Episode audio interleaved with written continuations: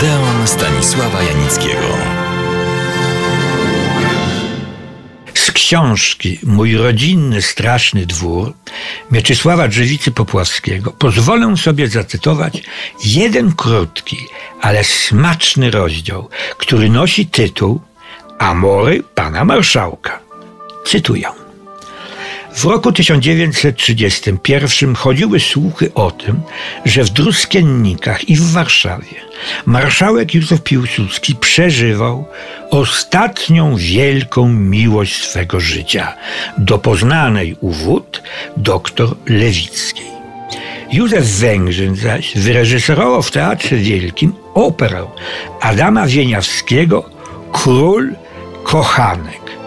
Porównanie było aż nadto oczywiste, a i bohaterowie sceniczni zachowywali się zbyt frywolnie. Doszło do skandalu na szczeblu państwowym. Prezydent Mościcki demonstracyjnie opuścił przedstawienie. Natychmiast też pojawili się mediatorzy z obu stron i rozpoczęto negocjacje pokojowe, ale konflikt narastał, gdyż krewki marszałek czuł się mocno obrażony.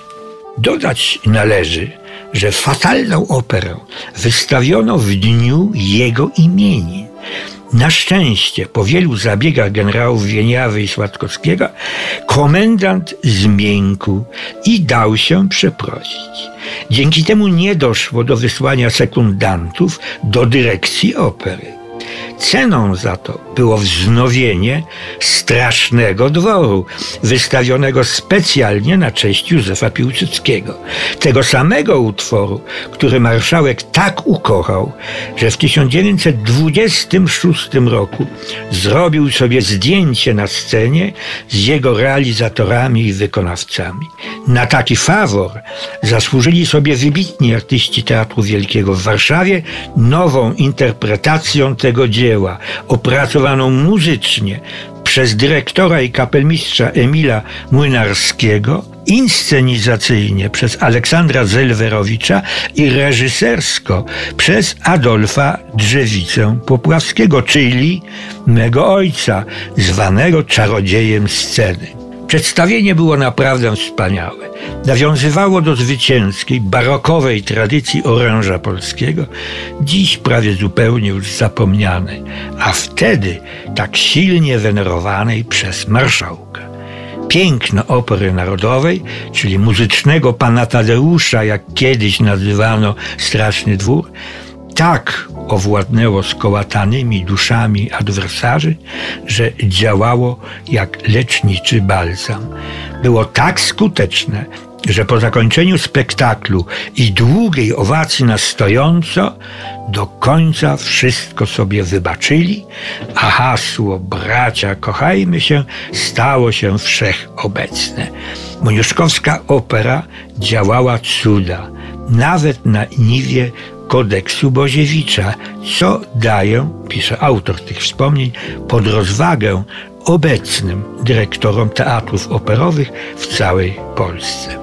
Mieczysław Drzewica Popławski przywołuje z dalekiej przyszłości między innymi zmiany wprowadzone przez carską cenzurę do arii Miecznika z drugiego aktu.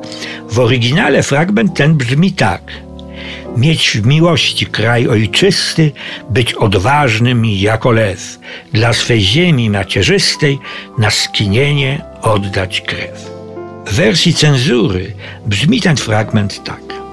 Dotrzymywać słowa wiernie, strzec płochości, strzec się zdrad, czy przez kwiaty, czy przez ciernie, prostą drogą bierzyć w świat.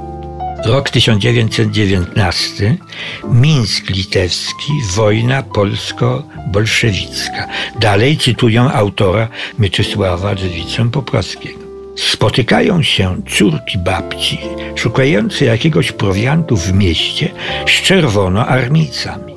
Sytuacja staje się niebezpieczna, kiedy w pewnym momencie dowódca czerwonoarmistów mówi – to nie straszny dwór, dziewuszki. Tu za sztuki z duchami rewolucji można dostać kulę, a teraz do domu, bystro. Okazało się, że znawcą strasznego dworu był sam Feliks Dzierżyński, twórca i szef czeka bolszewickiej służby bezpieczeństwa. Rok 1944, bliski koniec II wojny i przypadkowe spotkanie na Kielecczyźnie Niemców z przedstawicielami różnych odmian polskiego podziemia. Wojna się skończyła, Wrocław w ruinach, ale przedstawienia operowe zaczęły swoje nowe życie, także w Bytomiu, gdzie Adolf Popławski był reżyserem operowym, podobnie później w Poznaniu i tak dalej. Kiedy w Warszawie odbudowano Teatr Wielki, Adolf Popławski mianowany został głównym reżyserem. Ciężko chory, nie mógł jednak wziąć udziału w premierze Strasznego Dworu. Syn Mieczysław opowiedział mu, jak entuzjastycznie został przyjęty. Cytuję ostatnie słowa tej opowieści. Mijają epoki, zmienia się świat. Rodzą się nowi widzowie teatralni, a straszny dwór trwa.